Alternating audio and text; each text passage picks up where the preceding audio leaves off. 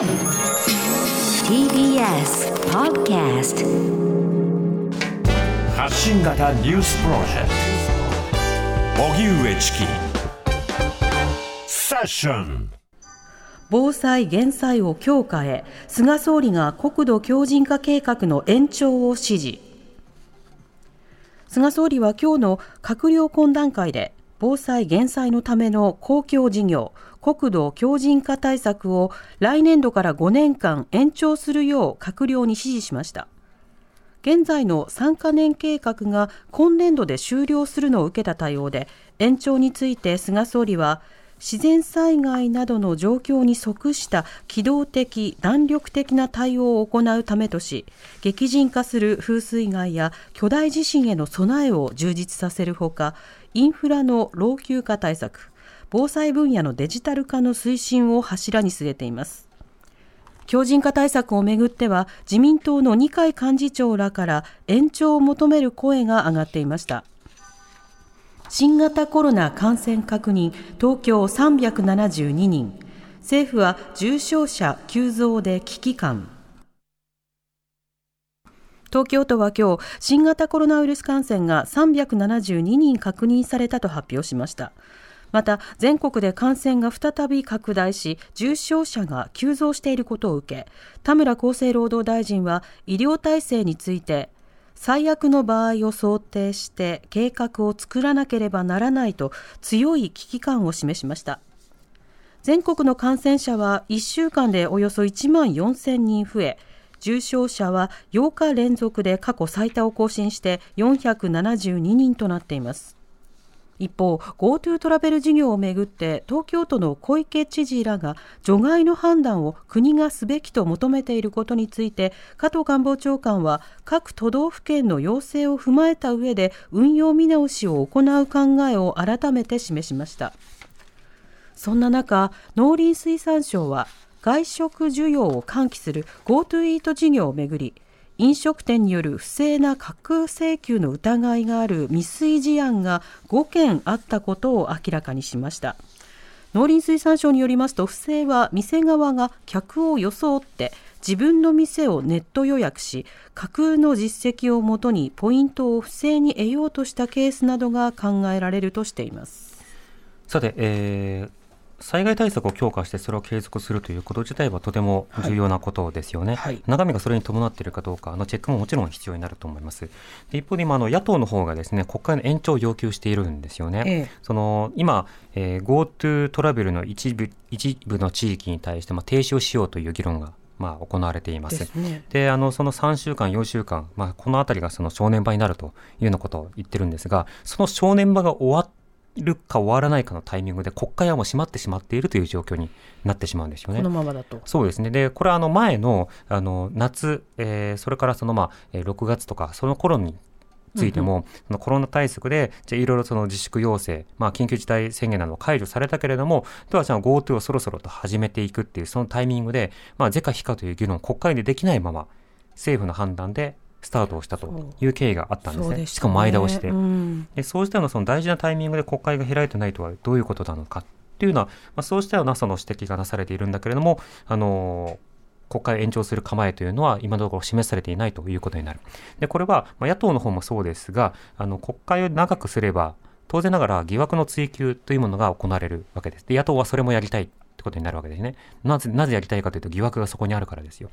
で、しかしながらそうした追及に対してはなるべく避けたいと。まあ、なるべくこのまま年内を終えて、年を越して、で、多くの人たちが、まあ、そろそろ桜とか、まあ、学術会議とか、そうしたものを忘れたっていうタイミングに早くしたいっていうこともあって、まあ、コロナ対策は行政の方でしっかりしますみたいな、そうした格好を取ることによって、まあ、国会対応はまあ終了とさせたいという、まあ、そうした意図というものが見えてきたりしますよね。まあ、果たしてそれで国会対応がいいのかというようなことは考えていかなくてはいけないわけですが、開かれている国会の中身も見なくてはいけません。え今日の国会、参議院農林水産委員会で、種苗法の改正案が賛成多数で可決しました。で、これ明日、の参議院本会議で採決されるという予定なんですね。でこちらについて質疑の様子、聞いてみましょう。まずは自民党宮崎正夫議員と農水省食糧産業局の太田局長とのやり取りです。え今回のですね、え法改正に伴う農家の皆さんが持っておられる不安に関しまして、え先週の質疑でですね、さまざまなケースにつきまして、え各委員からも取り上げられましたけれども、一般品種と登録品種の違いでありますとか、登録品種でも許読が新たに必要なものとそうではないもの、またあの自家増殖と増殖の違いと、いろんなケースがございますので、え農家の皆さんの不安を、まあ、払拭をして、新たな枠組みを、まあ、機能させるためには、これはもうすべての制度に言えることでもございますけれども、現場レベルまで法改正の趣旨でございますとか、その内容を理解できるように、さまざまな工夫をしながら、丁寧にまあ周知をしていくことが、極めて重要だというふうに思います。そこで、今後ですね、えー現場での内容の周知をお全国でですね、具体的にえーどのように行っていくのか、お伺いをいたします。太田食料産業局長。えーお答えをいたします。えー種苗法につきまして、えー今国会で改正をいただきましたら、えー制度面におきましては、育成者権者が、えー登録品種を海外流出などから守りやすくなりますけれども、優良な品種を守る上では、育成者権者だけではなく、登録品種を利用している農業者、農業団体、流通、販売業者などの協力も重要だというふうに考えております。このため農林水産省といたしましては、全国段階に加え、地方でも説明会を開催するほか、農業者や農業農業者団体、流通、販売業者など、各段階の関係者にも分かりやすい資料などを作成をいたしまして、周知を図ってまいりたいというふうに考えております。で特に今までご不がご不安が寄せられております点、あるいは誤解がある点につきましては、重点的に説明をしていきたいというふうに考えております。それぞれの現場で栽培されている品種の登録状況などを、まずは情報提供するとともに、法改正では、一般品種に許諾が必要となったり、在来種が何者かに品種登録をされて権利を主張されるなどということは、ありえないということ、それから現行法において許諾が必要な増殖と、それから自家増殖は異なっておりますけれども、いちごなど多くの登録品種につきましては、増殖許諾に基づいてすでに利用されておりまして、法改正によりまして手続きや農家負担で、新しい農家負担に変更はないといったことであるとか、それから改正によりまして許諾量は大きく変わるということは考えられず、許諾手続きにつきましても、団体を通じた一括許諾、あるいは、委員おっしゃったように、ひな形を提示する、まあ、こういったことを通じまして、農家負担を軽減していくこと、こういったことをですね、丁寧に説明してまいりたいと考えております。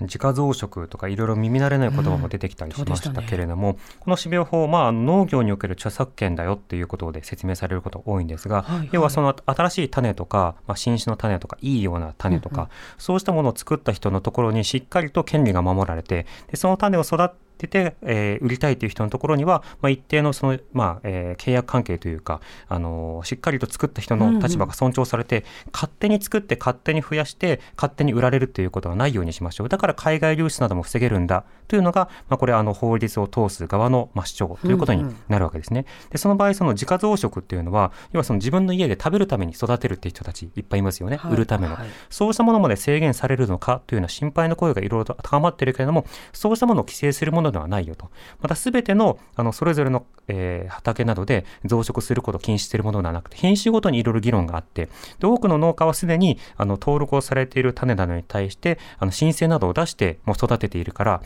この法律が変わったところで多くの農家さんには影響がないですよ。だから実際に自分たちのその種を育てた人たちの権利をむしろ海外などから守るためでもあるし、えー正当に評価されるための法律なんだというふうに説明がこのやり取りの中でされているということなんです。それに対して立憲民主党の森裕子議員と太田局長とのやり取りをお聞きください。えー改めてちょっと事実関係を確認させていただきたいと思います。えーじえー自家増殖の実態、えーこれは自家増殖をしている農家の割合はどれぐらいなんでしょうか、もういあの衆議院でも確認されておりますけれども、えー、事実関係確認させてください。太田局長。お答えをいたします。えー自家増殖の実態でございます。あの現場の実態といたしましては、え稲につきましては、ブランド化の観点から品質向上を図るために、現場で自家増殖を行わないように指導されているという実態がございます。麦大豆につきましてはですね、えー、実需が求める品質を満たすために自家増殖は行われていないという実態がございます。でバレーショサトウキビにつきましては病害虫防止の観点もありまして公的な管理の下で、えー、種苗の増殖配布が行われているという実態がございます。で野菜につきましては、えー、自家増殖が技術的に不可能な F1 品種というふうになっておりますので自家増殖というのはほとんど行われていないというふうに承知をしております。私は自家増殖をしている農家の割合は一体どれだけですかって質問してるんですよ。数字を答えてください数字を。お答えをいたします。農水省が調査をした結果ですねあの自家増殖をしている農家につきましてはほとんどいないという結果になっております。森裕子さん。いやそれ嘘の答弁でしょ？何をもとにそういうそう答えてるんですか？根拠は何ですか？どのような調査ですか？衆議院でも同じ質問があって答弁してるじゃないですか。はい、太田局長。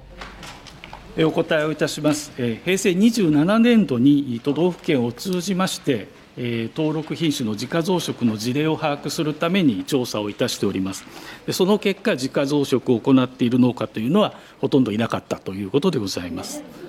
嘘つかないでください。そういうふうに指示文書、通知を出して、アンケート調査、本当にしたんですか？本当にしたんですか？太田局長。お答えをいたします。このアンケートにつきましてはですね、あのあくまでも、えー、自家増殖を行っていると見られる生産者を調査対象として都道府県に選定をしていただくということをお願いしたものでございます森裕子さん。いやだからそれを客観的に示す資料あるんですか、そんなふうに頼んでないでしょ、本当に自家増殖をしていると見られる、えー、農家を調査してくださいと、そういう依頼をしたんですか、していないんですか、どちらなんですか、ごまかさないでください、これ、法改正の根拠になる自家増殖をしている農家がどれくらいいるのか、これ基本中の基本じゃないですか、なんでそんなごまかす答弁するんですか、嘘でしょ、それ。先ほどからも申し上げている通りですね、自家増殖を見られる自家増殖を行っているとみられる生産者を調査対象として都道府県に選定をしていただくということでお願いをしているものでございます。